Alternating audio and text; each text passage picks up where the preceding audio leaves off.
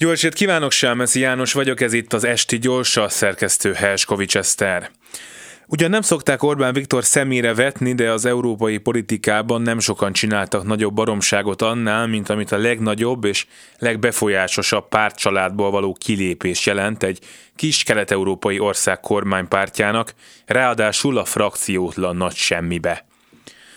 A néppártból való búcsúért cserébe a Fidesz elüldözhette a CEUT Magyarországról, aminek belpolitikai értelemben sem lehetett túl sok haszna, illetve listázhatta a külföldre a támogatott civil szervezeteket, akiket azóta is külföldre támogatnak, csak a lista nincs már meg sehol, ahogy a magyar kormánynak sincsenek már meg azok a barátai, akik esetleg megúvhatták volna attól, hogy blokkolják az országnak tényleg járó uniós forrásokat, Szóval, hogyha lenne néppárti tagság, talán még némi gazdasági növekedés is összejött volna 2023-ban, köszönjük Viktor. Felcsillant most azonban a remény, legalábbis ha igaz, amit a Bloomberg írt és Georgia Meloni, olasz miniszterelnök tényleg meghívta Orbán Viktort a párt családjába, cserébe Ukrajna pénzügyi támogatásáért és a magyar-ukrán kapcsolatok javításáért.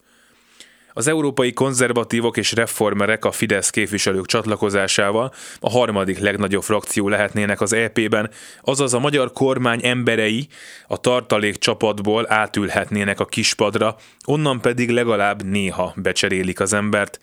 Mi volna az úgynevezett magyar érdek, hanem ez, csak kijebb kell mászni kicsit Vladimir Putyin seg, Szóval izé, miniszterelnök úr, fogadja el ezt az ajánlatot, legyen egy picit több barátunk, tartozzunk valahová.